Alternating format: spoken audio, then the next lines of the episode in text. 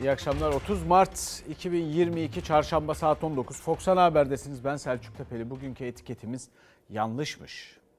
O kadar çok böyle karar vericilerden böyle ifade duyuyoruz ki yanlışmış. Yaptıydık ama yanlışmış. Şu onları da göreceksiniz. Söylemedikleri var bir de. Onları da aktarmaya çalışacağız. Evvela şu İstanbul'da barış müzakereleri başladı biliyorsunuz. Dün yapıldı. Birkaç hafta sonra devam edeceği söyleniyor. Bu arada Rusya'nın bazı bölgelerden çekilmeye başladığına dair haberler geliyor. Bunun bir manevra olduğunu söyleyenler de var. Fakat Ukrayna tarafı diyor ki Rusya çekilirken vurdu.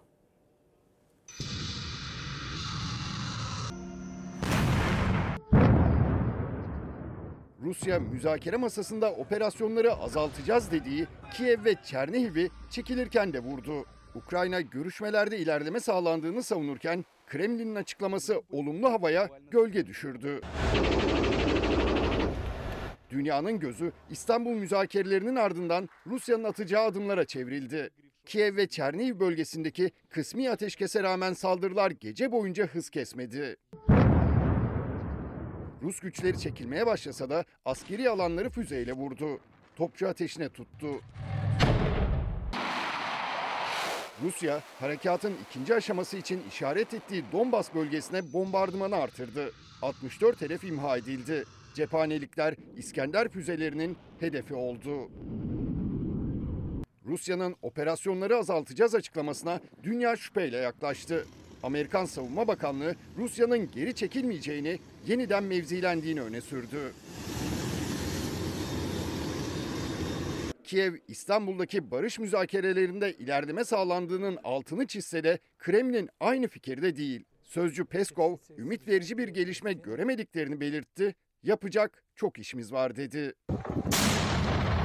Ukrayna, Karadeniz'den İstanbul Boğazı'na kadar sürüklenen mayınlar için Rusya'yı sorumlu tuttu. Mayınların donanma envanterine kayıtlı olmadığını açıkladı. Savaşın 35. gününde Ukrayna'da insani kriz daha da derinleşti. 145 çocuk yaşamını kaybetti. Komşu ülkelere geçen mülteci sayısı 4 milyona ulaştı. Ülkeden ayrılamayan siviller sığınaklarda zor şartlarda yaşam mücadelesi veriyor. Özellikle yaşlılar kullandıkları ilaçları bulamıyor. Sığınağa dönüştürülen okullarda işgalin biteceği günü bekliyorlar. Şimdi dünyanın halinden Türkiye'nin haline gelelim, iç politikaya dönelim. Sonra da hızla ekonomiye gideceğiz. Çünkü orada yeni iktidar tarafının açıkladığı vaatler var. EYT ile ilgili, efendim 3600 ile ilgili, asgari ücretle ilgili çok taze gelişmeler var.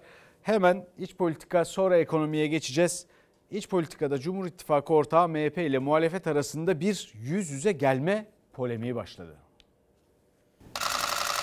Krizlerin ortağı Bahçeli merak ede ede bu altı partinin aynı masada birbirimizle nasıl yüz yüze bakabildiğimizi merak etmiş. Kemal Kılıçdaroğlu sözde darbe davaları sanıklarını tekrar yargılamaktan bahseden selamsız babacanın yüzüne nasıl bakabilmiştir? Sayın Bahçeli'ye bir video izletmek istiyorum. Bahçeli'nin baştan aşağı ağzından salyalar akıyor. Erdoğan'ın uzun zaman öncesinden kabortası delinmiş, vidaları gevşemiş, Milliyetçiyim diyen MHP Genel Başkanı önce gitsin bu milletin adabını öğrensin. Sayın Bahçeli, Sayın Erdoğan asıl siz nasıl yüz yüze bakabiliyorsunuz? Altı Muhalefet Partisi liderinin ikinci zirvesini eleştirirken MHP lideri Bahçeli nasıl yüz yüze bakıyorsunuz diye sormuştu. O buluşmaya ev sahipliği yapan Deva Partisi lideri Ali Babacan arşivi açarak yanıt verdi. Bahçeli ve Erdoğan'ın geçmişte birbirleri hakkındaki sözleri izleterek. Irkçılık yaptınız, kabilecilik yaptınız. Recep Tayyip Erdoğan aslında Türk tipi değil, Tayyip tipi başkanlık hayalleri kurmaktadır. Sorsanız milliyetçi, Esed'in milliyetçisi. bizde kıvırma yoktur, U dönüşü yoktur. Sürekli her önüne gelen hakaret edip daha sonra hakaret ettikleriyle nasıl ittifak kuruyorlar diye kendilerine sormak lazım. Biz gönül birliği yaptık. Bizim ittifakımız toplumu kutuplaştırmak değildir. Toplumu kaynaştırmaktır. Türk milleti bunlara müsaade etmeyecek. 2023 yılının Haziran ayında sandığa gömecektir. Biz ne zaman buluşsak iktidar cephesinden birileri hoplayıveriyor. Çünkü rahatları bozuldu. O rahatlar daha çok bozulacak. Çok yayılmışlardı koltuklara, çok. Bu birliktelik bütün engellemelere, çabalara rağmen devam edecektir. Bahçeli'nin çıkışı sonrasında yuvarlak masa etrafında toplanan muhalefet liderleri bir kez daha birlik mesajı verdi. Bu arada yine İyi Parti'de bir değişiklik var. İyi Parti'de teşkilatı Meral Akşener İyi Parti Genel Başkanı teşkilatı kendisine bağladı. Başkanlık divanında değişiklikler oldu. Dolayısıyla İyi Parti'de artık Meral Akşener teşkilatla kendisi bizzat ilgilenecek. Gördüğünüz isimlerle o bakımdan o görevlerde bir takım değişikliklerle yollar ayrılmış oldu. Şimdi devam edelim. Seçim kanunu düzenlemesi teklifi biliyorsunuz mecliste görüşülüyor, devam ediyor. Bununla ilgili olarak muhalefet AK Parti ve MHP'yi eleştiriyor. Ne için en çok da eleştiriyor? Kendi getirdiğiniz ittifak sistemini bozuyorsunuz diye eleştiriyor. Buna cevap da bu kanun teklifini hazırlayan isimlerden Hayati Yazıcı'dan geldi. AK Parti Genel Başkan Yardımcısı dedi ki o da zamanında yanlış yapmışız. Şimdi düzeltiyoruz. Şimdi buyurun işte. Yanlışmış. Yani yanlışmış kendi getirdikleri yasayı ittifaklar sistemini kökten bozuyorlar. Bir de bunu demokratik diye sunuyorlar. Yanlış de ne dersen de bu yöntem yanlıştır doğrusunu getiriyoruz. Cumhur İttifakı'nın 2018 seçimlerinde uyguladığı ittifakların ortak oyuyla milletvekili dağılımını içeren kanun maddesi değişiyor. AK Partili Hayati Yazıcı İlk yaptığımız yanlıştı dedi. İlk defa ittifak düzenlemesiyle bir seçim yapıyoruz. O koşullar içerisinde bu düzenlemeyi getirmişiz. Demokrasimiz açısından iyi sonuçlar doğurur diye düşünmüşüz. Ama bakmışız ki burada irade sapması var. Onu düzeltiyoruz. Ya diyor biz bu altı partinin ittifakından rahatsızız. Bu ittifakı nasıl dinamitleriz diye düşündük ama boşuna hazırladığınız dinamit elinizde patlayacak. Partiler ittifak içerisinde seçime girecekler. İttifakın aldığı oyla da barajı geçmiş sayılacaklar. Ama milletvekili dağılımında her partinin aldığı oya ayrı ayrı bakılacak. %7'yi aşamayan vekil çıkaramayacak. Çünkü seçime tek başına giren partiler için baraj 7 olacak. Aman ne kadar demokratik, aman ne güzel işler yapıyoruz. Ne diyorsunuz ya? %7 de dünyanın, Avrupa'nın en yüksek barajı. Niye 7'ye indi diyorsunuz? 5'e inse niye 3 değil diyorsunuz? 3'e inse niye 7 diyeceksiniz? Hesabı yaptınız. Milliyetçi Hareket Partisi'nin ihtiyaç duyduğu oran yüzde yedi. Siz o artık oylardan faydalanamayacağınızı düşündüğünüz için feveran ediyorsunuz. CHP MHP arasındaki atışmada vekiller karşı karşıya da geldi. Neyse ki tansiyon daha çok yükselmedi. Muhalefet il ilçe seçim kurulu başkanlarının artık en kıdemli hakimlerden seçilmeyecek olmasına da tepkili. Birinci sınıf hakimler kurul başkanı olacak. 1950'den beri hiçbir iktidar en kıdemli hakimi değiştirmeyi düşünmedi. Hangi planı yaparsanız yapın. Hangi mühendislikten medet umarsanız umun. Hangi sinsi hesabı devreye sokarsanız sokun, siz yolcusunuz. Muhalefetin eleştirileri arasında tasarının görüşmeleri genel kurulda sürüyor. Şimdi biz bugünlerde biliyorsunuz büyük meseleler yaşıyoruz ekonomide. Siz raflarda fiyatları gördüğünüzde, fırına gittiğinizde, kasaba gittiğinizde, markete gittiğinizde bunu görüyorsunuz ve her gün bir yandan da mesajlar yazılıyor. Yani öyle mesajlar ki işte ne bileyim iktidar partisiyle ilgili doğru diyebildiğimiz ne kadar şey varsa meğerse yanlışmış diyor bir izleyicimiz. Şimdi bütün bunlar nereden kaynaklanıyor biliyor musunuz? İşte bu bakış açısından. Efendim bunların bir bölümü yanlış gerçekten. Bir bölümü de yanlış değil. O zaman işlerine öyle geliyordu. Dolayısıyla iktidar olmaktan faydalanmaya çalıştılar bunun ülkeye ne zarar vereceğini, millete zarar verip vermeyeceğini düşünmediler. Şimdi başka şey işlerine yarayacakmış gibi görüyorlar, düşünüyorlar. Bunun yanlış olup olmayacağını nereden bileceğiz? Şimdi bütün bu mesele şeffaflıktan yoksun, denetimden yoksun bir sistemle ilgilidir. Dolayısıyla raflardaki fiyatlar, ekmek fiyatları, et fiyatları geçinememek, atanamamak, atanmayan bir sürü insan bir e, e, efendim bu ülkenin değerli insanların büyük bölümü atama bekliyorlar, atanmıyor filan. İmkansız. Olacak iş değil. Neden? Çünkü Cumhurbaşkanlığı hükümet sistemi böyle. Ne denetlenebiliyor verilen kararlar, ne meclis bu işin içinde, ne şeffaf yeterince bilgi alınabiliyor ne öngörülebilir bir ekonomi yaratabildi. Bu arada da milli gerimiz düşüyor. E bununla ilgili zaten haberlerimiz var göreceksiniz. Sebebi budur. Sebebi budur. Yani bu ülke hadi o yanlışmış bu yanlışmış. Ya bu ülke bu millet deneme hastası mı arkadaş? Öyle şey olur mu? Ülke yönetiyorsunuz ya. O kadar kolay açıklaması var mı buna yanlışmış? Allah Allah. Efendim bir de yine benzer bir tartışmanın yaşandığı konu yine biliyorsunuz kamu özel işbirliği projeleri. Şimdi bununla ilgili olarak hükümet tarafı bu projeleri övüyor. Maliyetiyle ilgili de pek çok açıklamaları var. Muhalefetse diyor ki mesela Deva Partisi Genel Başkanı Babacan modele karşı değiliz ama uygulamada sorunlar var. Uygulama yanlış, ihaleler şeffaf değil. Yine şeffaflık bakın. Garanti ödemeler çok yüksek. Cumhuriyet Halk Partisi Genel Başkanı Kılıçdaroğlu ise diyor ki beşli çete parayı Londra'ya götürdü geri getireceğim. Hani beşli çete diyorlar ya. Beşli çete var ya parayı alıp köşeyi dönenler bunlar. Milyar dolarları alanlar.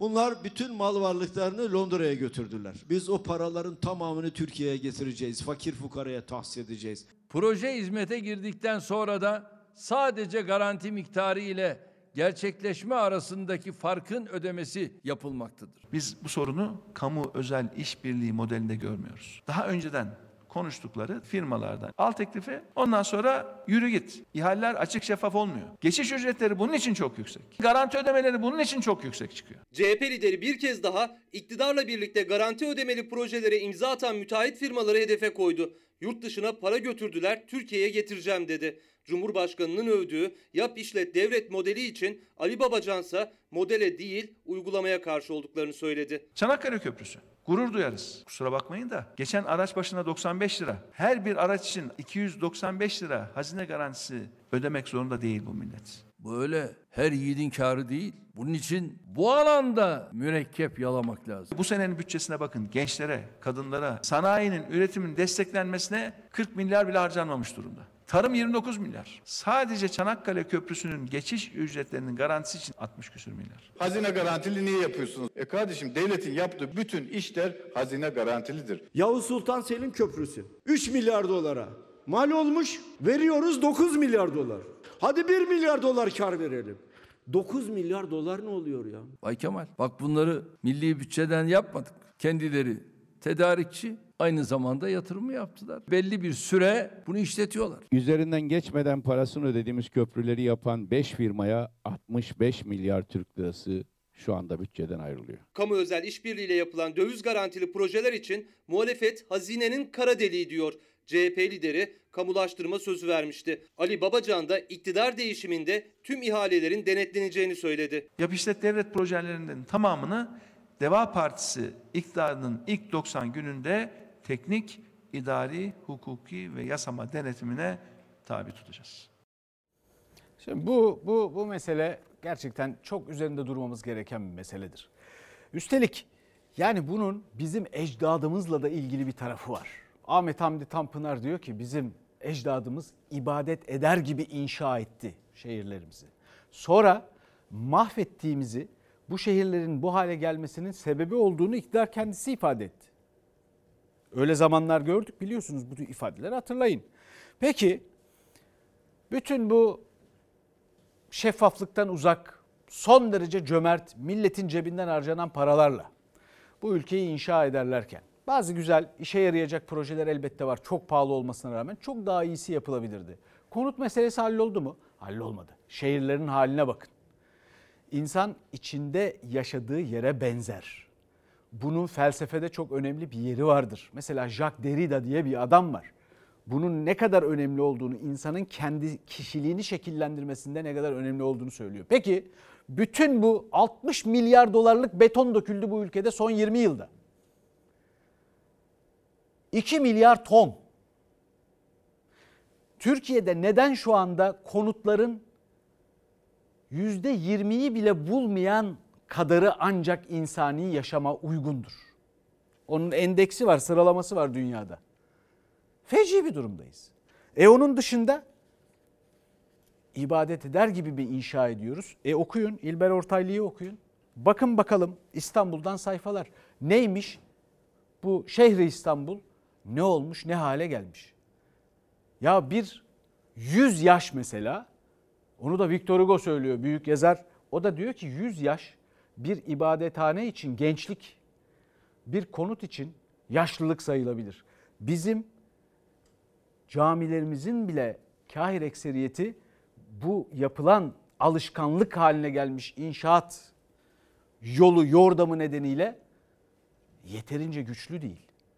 Buna bile dikkat edilmemiş. E peki şimdi bununla ilgili konuşulmayacak mı işte? Buyurun. Bütün bunlar bu yüzden gündemde bu paralar nereye gitti? Buradan anlayabiliriz. Peki gelelim şimdi ekonomiye devam edelim ekonomiden. Para demişken ekonomi, para şu anda en büyük meselemiz biliyorsunuz. Ve orada da şöyle bir mesele var. Ee, birkaç gün önce biliyorsunuz bir e, Cumhurbaşkanı Erdoğan bir şifa formülü e, söyledi, tavsiye etti Tokat'ta. Efendim işte o manda yoğurdu ile ilgili onun üstüne kestane balı, ceviz filan bir şeyler. Bu muhalefetin eleştirileriyle gündem sürüyor. Derinleşiyor da bir yandan. Sadece muhalefet değil insanlardan da tepkiler var. İyi Parti Genel Başkanı Meral Akşener dedi ki ya bu ballı hurmalı manda yoğurtlu şifa tariflerini filan boş ver. Şifa formülü anlatmayı bırak. Milleti nasıl doyuracaksın onu söyle. Eylül ayının başında bu ülkede dolar kuru 8 lira 30 kuruştu. Bu ülkenin hazinesi yüzde 17 ile borçlanıyordu. Geçtiğimiz hafta yüzde 29'a çıktı. 6-7 ayda oldu bu ya. Hiç kimse Rusya-Ukrayna savaşına falan da suçu atmasın. Savaştan önce oldu bunların çoğu. Faiz sebep, enflasyon neticedir. Hey gidi faiz düşmanı Erdoğan hey. Bu muydu getireceğiniz nokta? Bu ülkenin bu seneki bütçesine tam 240 milyar faiz ödemesi koydular. Hazinenin bankalardan %29'la Türk lirası ve yurt dışından %8.9'luk rekor faizle dolar borçlanması da gündemindeydi Ali Babacan'ın. Cumhurbaşkanını kur korumalı sistem üzerinden de eleştirdi. Kur korumalı mevduat hesabıymış. Devleti, hazineyi batırma projesi. Geçen hafta ilk sonuçlar ortaya çıktı. Rakamlar korkunç. Sadece 3 ay için ödenen faiz %27. Yıllık bileşiği %130'a geliyor. Kur korumalı mevduat 550 milyar lirayı buldu. Hey gidi faiz düşmanı Erdoğan hey diyorum ya. Ülkeyi kurtaracak dediğin kur korumalı mevduat hesabına sadece 3 ay için %27 faiz ödedin. Nereden ödedin bunu? Vatandaşımızdan aldığın vergiyle onu ödedin. Türk lirası şu anda en zayıf durumunda. Gideceği bir yer yok. kere. Yani vatandaş rahat etsin. Bundan daha büyük zillet olur mu ya? Dünyanın en değersiz parası haline getirdiler liramızı. Bir yıl içinde Türk lirası %90 değer kaybetti. Savaşa giren Ukrayna'nın parası %30 değer kaybetti. Bunlara hiçbir şey emanet edilemez. Zorluklarımız yok mu? Sıkıntılarımız yok mu? Eksiklerimiz yok mu? Hepsi de var. Milletimizden sadece sabırlı olmasını, bize güvenmesini istiyoruz. Yol bitti. Bıçak kemiğe dayandı. Millet artık pazara gittiği zaman az alıp tüketelim diyemiyor. Bir şey alamıyor çünkü. Yüksek enflasyon ve artan fiyatlar muhalefet vatandaş alamıyor derken hayat pahalılığına karşı Cumhurbaşkanı sabır istemişti. Sosyal yardım alanların adedi bir zamanlar 2,5 milyon aile iken bugün bu 4,5-5 milyona dayanmış bulunuyor. Şunu yapıyorum. Her akşam yatarken manda yoğurdu. Onun içine Medine hurması doğrarım. Üç tane veya beş tane. Çay kaşığı kestane balı ve bir de içine yulaf. Senin işin milletimize gece yatmadan önce yemek için tavsiyelerde bulunmak değil. Milletimizin istediğini yiyip yatağa da karnı tok girmesini sağlamaktır. Şifa formülleri anlatmayı bırak. Milleti nasıl doyuracaksın? Sen asıl onu anlat. Cumhurbaşkanı ekonomik tablo düzelecek, sıkıntılar bitecek diyor. Muhalefet mevcut ekonomi politikasıyla geçim sıkıntısının daha da artacağını söylüyor. Efendim buradan devam edelim. Sadece muhalefetten veya siyaset sahnesinde değil bu tepkiler dediğimiz gibi. İşte bakalım şimdi çiftçiden manda yoğurdu tepkisine. Boş parmak içine bakın. 23 lira 24 lira bakın olur mu? Her şeye zam zam zam zam zam. Mahvoldu memleket mahvoldu bitti. Deponun haline bakın yok yok. Kömür olmuş 700 lira 800 lira. Mazot teknik değil 23 lira. Şey işimizi yapamıyoruz. Bittik biz bittik. Badem yiyormuş. Manda yoğurdu yiyormuş. Hurma yiyormuş. Yulaf yiyormuş. Millet evine kuru ekmek alamıyor kuru ekmek. Her cümlelerinde dert, tüm tepkilerinde artan maliyetler vardı. Çiftçi Manisa'da CHP lideri Kemal Kılıçdaroğlu'nu traktörlerle karşıladı. Mazotun deposu doluyordu. Evet. Genel 300 Başkanım. liraya şimdi doluyor 1300 liraya. 24 lira oldu mazot. Elektrik %195 zamladı. Bizim enflasyon seviyemiz mazot, gübre, İşçi Öyle. giderleri. traktör, işçi gideri, ilaç. Deliler gibi üretin değiller ama nasıl üreteceğiz biz başkanım? Gider kalemlerini saydı üretici. Hepsi de son bir yılda en az ikiye katlandı. Üzüm üreticisi de bir yana artan maliyeti koydu, bir yana ürünün fiyatını. Şaşan hesabı Kılıçdaroğlu'na anlattı. 25 liradan mazot alıp ne yapabiliriz? 3 liraya üzüm sattık biz bu sene. 6 dönüm yerim var. Sadece 166 lira gübre ve mazot desteği aldım. Bana verdiği 700 lira. 700 lira destekleme ne olur başkanım ya. Benim mazotumun deposunu yarım etmeyin ya. Önce Şanlıurfa'dan başlayacağız. Sonra Türkiye genelinde bütün çiftçilere elektriği ücretsiz vereceğiz. Bütün çiftçi arkadaşlarım bunu hafızalarının bir yerine yazsınlar. Elektrik vaadini yeniledi Kemal Kılıçdaroğlu. Çiftçiye tüm faizleri sıfırlayacağız dedi. İyi Parti lideri Meral Akşener de grup toplantısından benzer ses verdi. Çiftçinin kullandığı mazottan alınan ÖTV'yi yıl sonuna kadar almayın dedik. Dinlemediler. Varsın dinlemesinler. Biz inatla gerçekleri söyleyeceğiz. Çiftçi derdini geçen seneyle kıyaslayarak anlatıyor. Benzer hesap Gelecek Partisi lideri Ahmet Davutoğlu'ndan geldi. O da Adana'dan seslendi. Çiftçilerimiz feryat ediyorlar.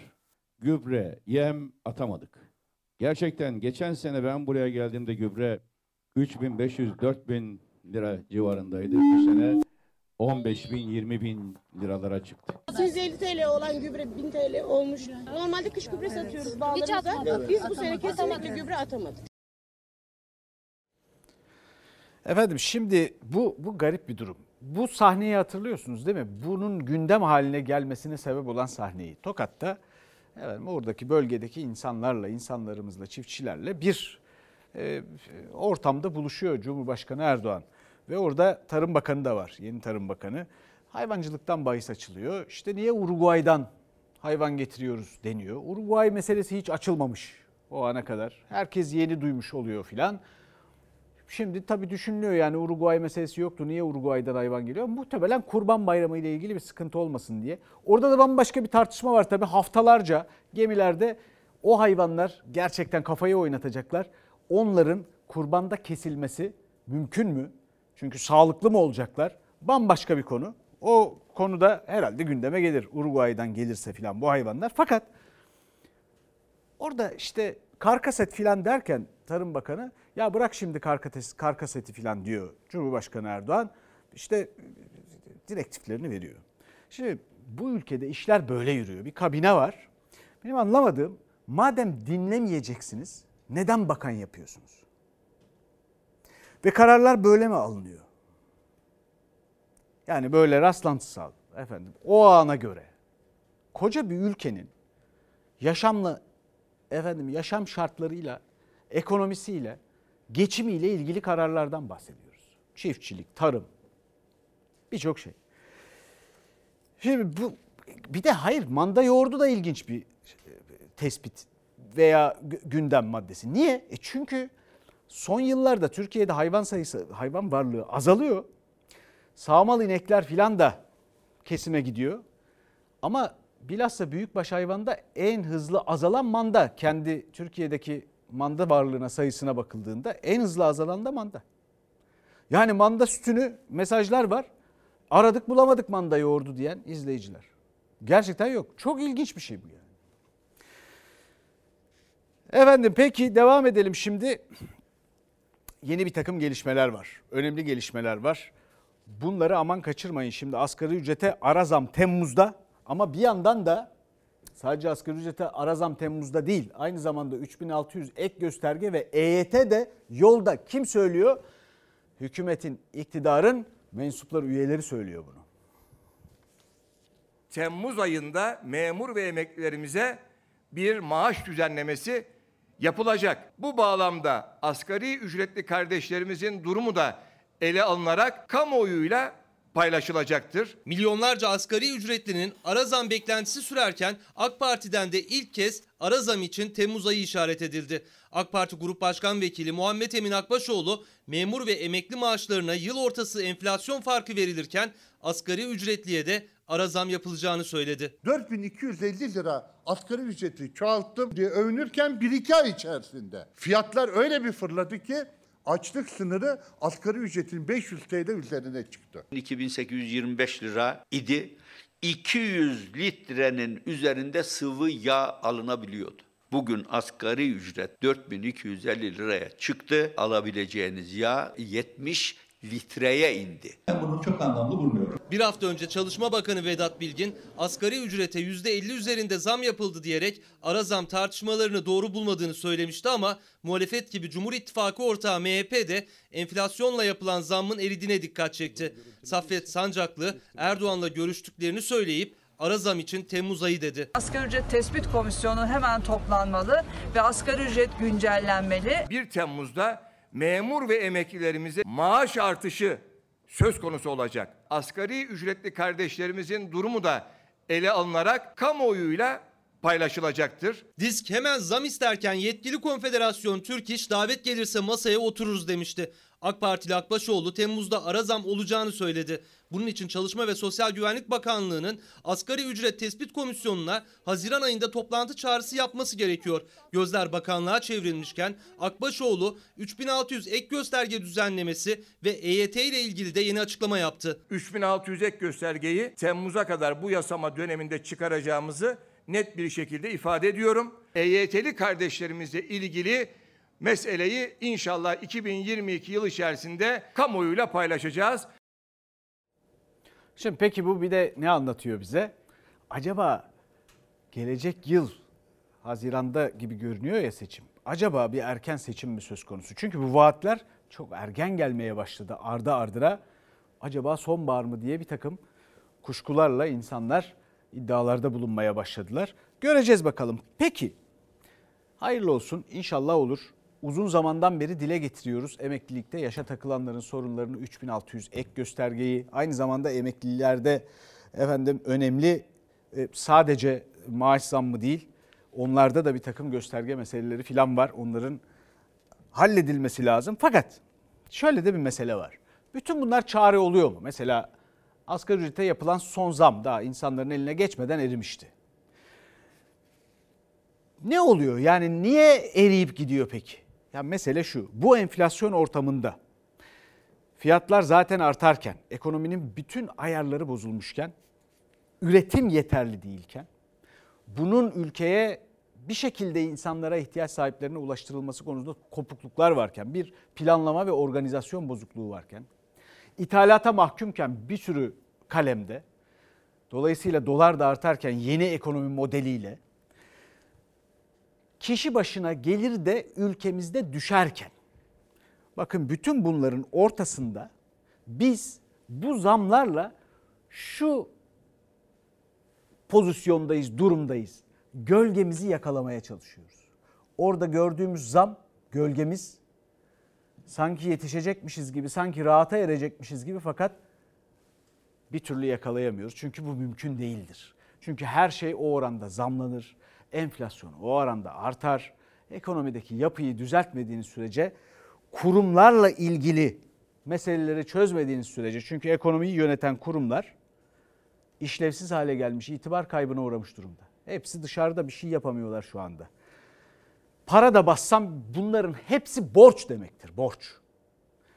Borç demektir hem de sadece bize değil bizden sonraki nesillere de borç demektir.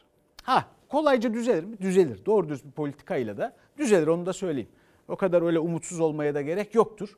Disiplin sağlandığında, kaynak gelmeye başladığında, ülkede güven sağlandığında, dışarıya bu intiba verildiğinde kolayca da aşar Türkiye bunu. Peki yani çünkü bu yüzden de tencere değil yani kaynamayan tencere evet önemli bir mesele ama Türkiye potansiyeliyle tencere değil İsviçre olur İsviçre. Tencere dolmasıyla ilgili değil bu mesele. Bu potansiyelle şunu bilmek lazım, akıldan çıkarmamak lazım. Söylenmesi gereken şey tencere değil İsviçre'dir. Türkiye İsviçre olur. O kadar zengin bir ülkedir, imkanları geniş bir ülkedir. Peki bakalım şimdi iftara kaldı. Ee, tabii Ramazan'a kaldı da ben şimdiden iftarı düşünmeye başladım. 3 gün kaldı. Ee, bir lokantaya gitseniz iftar kaça çıkar bir bakalım. Ramazan'da kullanacağımız ürünlerin her gün üstüne koyarak zamlanmasından dolayı biz de her gün hesap kitap yapmaya yeniden başlamak zorunda kalıyoruz. Şekerdi, sebze meyveydi, dolmalık biberin kilosunu bile halden 25 liraya alıyoruz. Patatesin kilosu 9 ve 10 TL. Patates kızartması tabağın yanına veriyorduk, ikram olarak veriyorduk. Şimdi onu vermemiz lüks oldu. Zam yapamıyoruz çünkü müşteri itiraz ediyor. Zam yapsalar işleri azalıyor, yapmasalar artan maliyetler nedeniyle cepten gidiyor. Restoranlar, esnaf lokantaları kara kara Ramazan ayında ne yapacağını düşünüyor. Ramazana 3 gün kala iftar menülerinin fiyatını bile belirleyemedi çoğu. Kimi lokantalarsa ilk kez Ramazan'da kepenk indirmeyi düşünüyor. Her şey zorluyor. Zorlamadı bir şey kalmadı ki bizi. Bir kilo patlıcan 30 lira, bir kilo biber 35 lira. Bu Ramazan yani durumlar biraz daha mı vahim. E, kapatmayı düşünüyoruz yani çünkü kurtarmayacak. Menü de yapıyorduk ama şu anda mecbur alakat çalışacağız. Mesela bir kebap vereceksin. Ona menü yaptığın zaman onun yanında tatlısı vardır, salatası vardır, çorbası vardır. O zaman 150-200 liraya mal oluyor. O onda müşteri kaldırmıyor. Artan gıda fiyatları nedeniyle yemek sektörü zorda. Birçoğu özellikle yağ, et, bakliyat ve sebze meyve fiyatlarına yetişemiyor. Müşterilerine sundukları yemekler neredeyse her gün daha pahalıya pişiyor. Bakırköy'deki bu restoranda iftar menüsü bu yıl 150 lirayla 170 lira arasında belirlendi. Menüden ürün çıkarıp fiyat düşürmek işletmeci için bir yol ama işletmeci bu kez de iş yapamamaktan endişeli. İnsanlar iftar yaparken güzel iftar yapsınlar ama bunlara verdiğimizde maliyetler çok yükseliyor. Bu sefer insanlar dışarıda yemek yiyemiyor. Ürünleri çıkartsam tabii ki de gelen olmaz. Biz de iki arada bir derede kalıyoruz. Bulunduğumuz bu kebapçıda geçen yıl bir kebabın porsiyonu 26 liraydı, şimdi ise 50 lira. Bir lahmacunun tanesi ise geçen yıl 6 liraydı, şimdi 15 lira. Artan fiyatlar nedeniyle bu kebapçıda bu yıl iftar menüsü ve fiyatı belirlenemedi. Eskiden vardı şu anda belirleme şansımız yok. Yani biz nasıl yapacağız bilmiyorum ne çıkaracağız günlük değişiyor. Hesap zor durumda yani. Ne yapacağız bilemiyoruz. Bir ıspanak veriyorum bir buçuk ekmek yiyor. Güçleri müsait olmadığı için Müşteriler de artan fiyatlar karşısında hesap yapmak zorunda kalıyor. Sadece az çorba içen, yarım porsiyon isteyenler çoğaldı.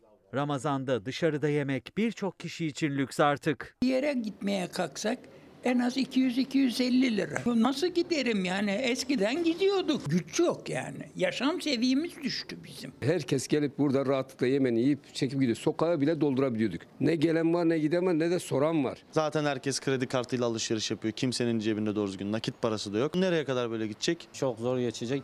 Allah yardımcımız olsun. Efendim KDV indirimiyle indirim beklemek yanlışmış değil mi diyor bir izleyicimiz. Evet onu söylüyoruz işte. KDV indirimi de yansımıyor bu enflasyon oranlarıyla, bu hayat pahalılığıyla hiçbir şey yerinde durmazken eriyip gidiyor.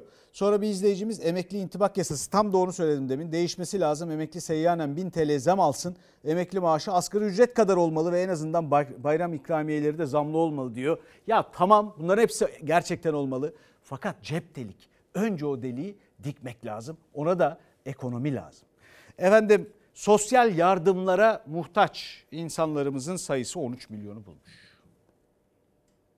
Aç kaldığım günler de oldu. Allah da biliyor, kul da biliyor yani. Elektriğim kesilmişti işte. Hangi birini anlatayım ki yani? Anlatsam ömrüm yetmez gerçekten. Başka bir şey yok yani. Yardım istiyorum, yalan yok istiyorum ama utanıyorum. Kim getirirse bekliyorum hani getireni. Hele Ramazan geldiği zaman o kadar seviniyorum ki anlatamam. Çünkü neden?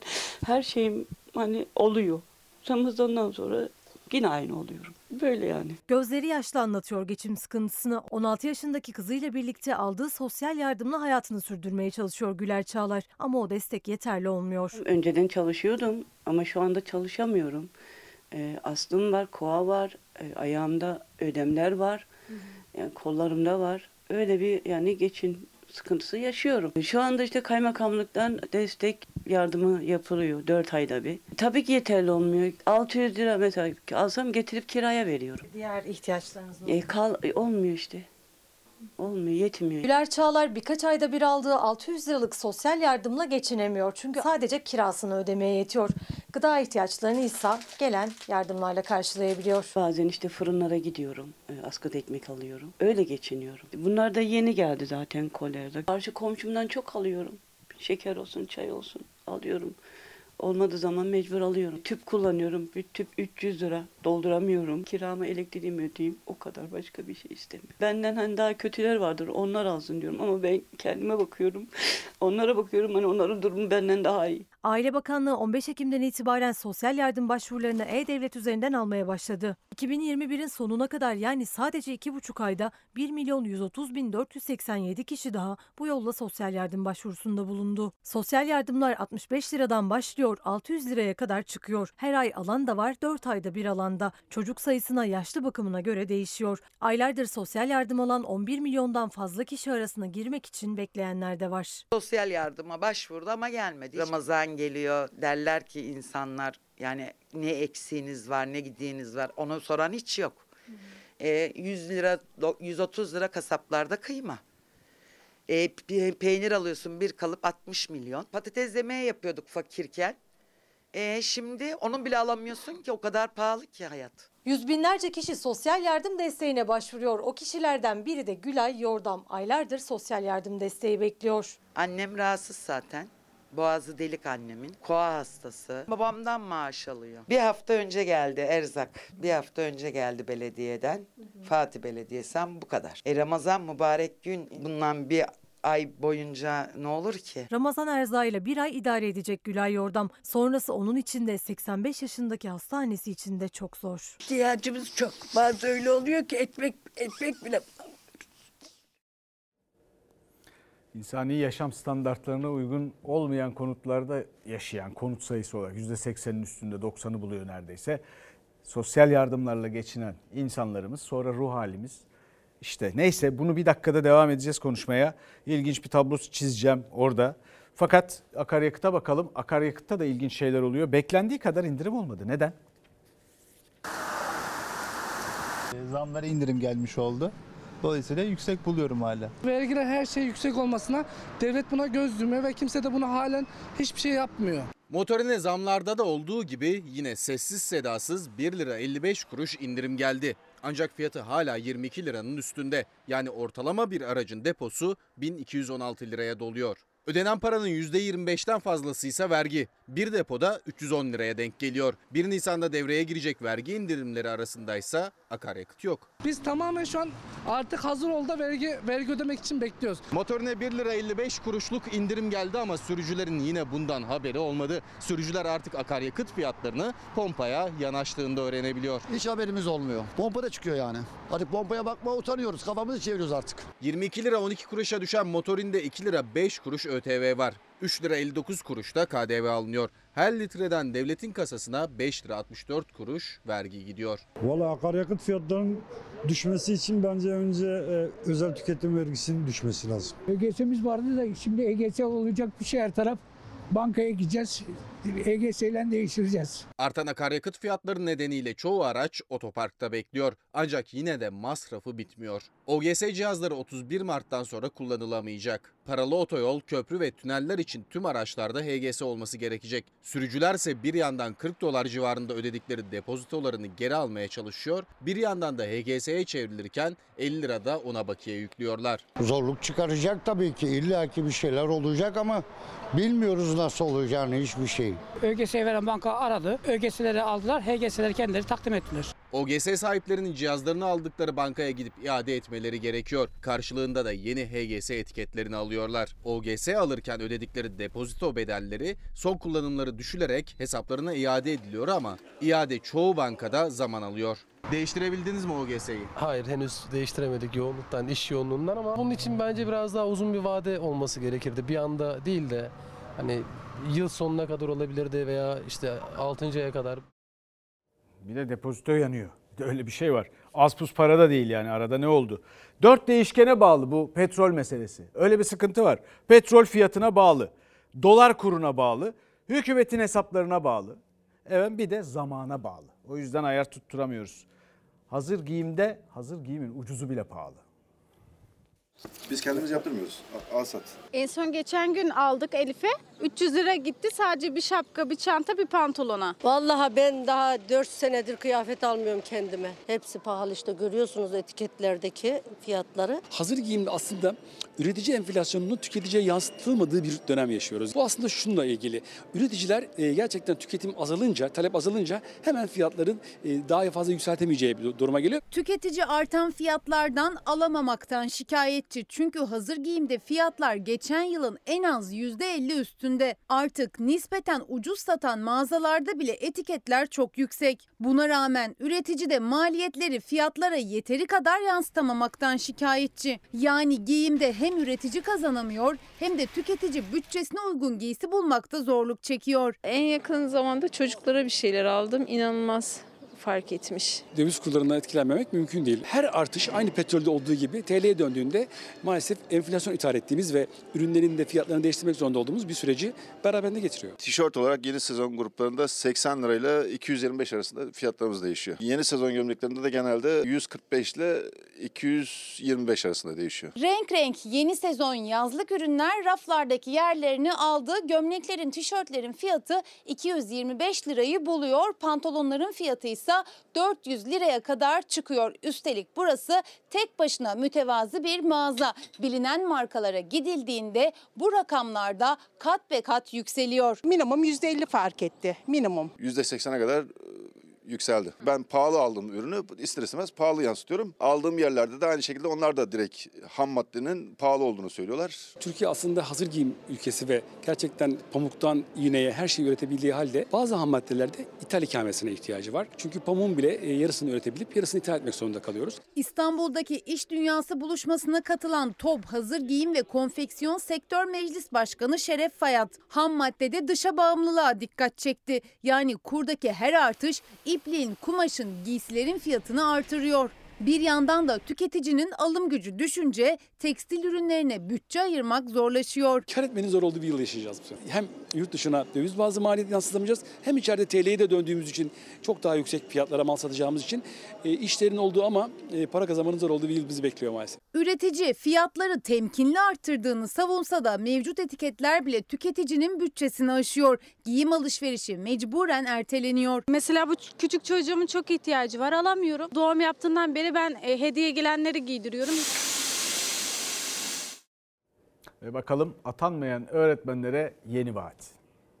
Biz bakanlık olarak öğretmen istihdamını sürekli devam edeceğiz. Bununla ilgili hiçbir kardeşimizin bir endişe duymasına gerek yok. En son atama rakamı 15 bindi. Yine buna yakın bir rakam telaffuz edilirse. Hayal kırıklığı olur. Açık ve net. Atama bekleyen öğretmenlerin hayal kırıklığı yaşamaması için bu çağrımıza kulak verilmeli. En az 70 bin atama 2022 yılı için yapılmalıdır. 15 bin öğretmen atamasının üzerinden 2 ay geçti. Atanamayan öğretmenler her adreste ses yükseltip atama beklerken Milli Eğitim Bakanı yeni bir atamanın yapılacağını açıkladı. Ama ne tarih verdi ne de rakam. Bir ay daha beklerler mi? Yani net bir şey demiyorum size. Öğretmen ataması yapacağız. Rakam belli mi?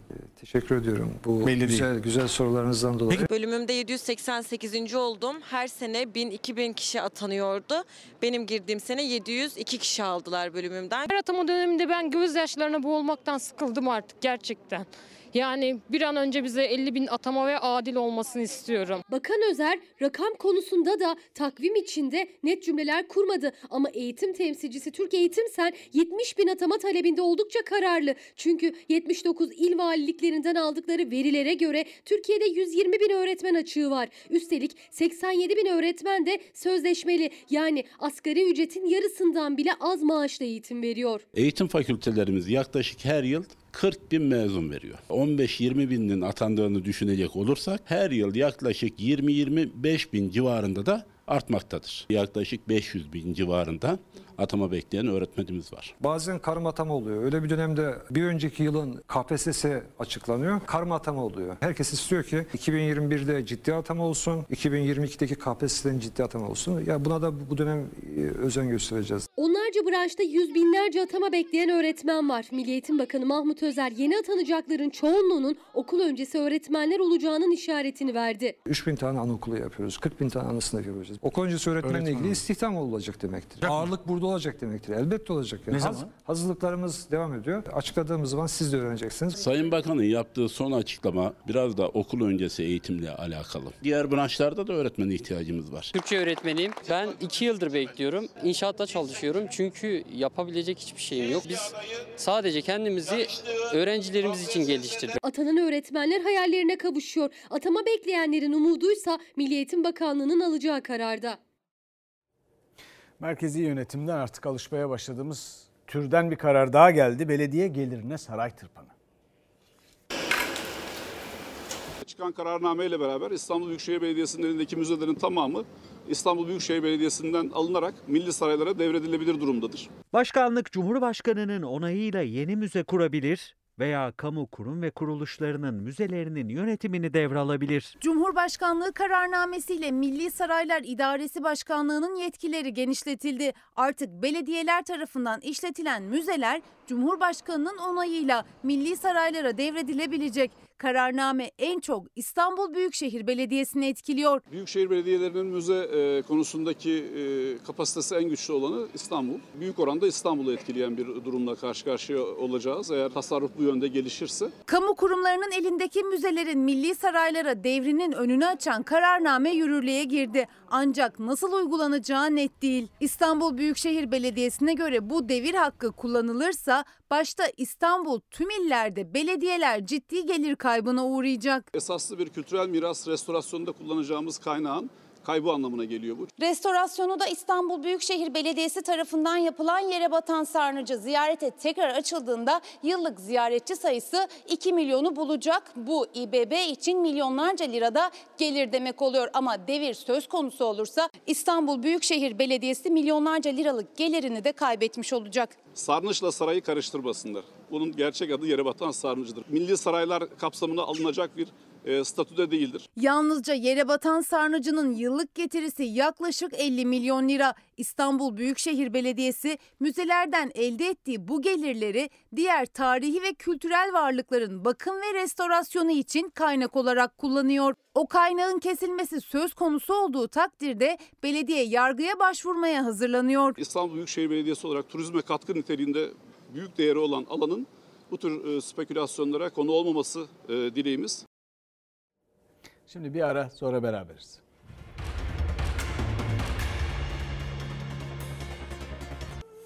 Bir kıymetli izleyicimizden tam bahsetmek istediğim bir konuda bir mesaj gelmiş. KDV inmeden önce izledim seni. KDV bu kadar olur mu? %18 olmaz indirilmesi lazım bilmem ne dedin. KDV indi şimdi KDV indirmekle olmaz şöyle böyle enflasyonla baş edilmez diyoruz. Şimdi bütün bunları ayrı ayrı detaylara ederek açıklayacak vakit olmuyor genellikle. Fakat bununla ilgili söylemek istediğim var. Bu her kalem için geçerli değil.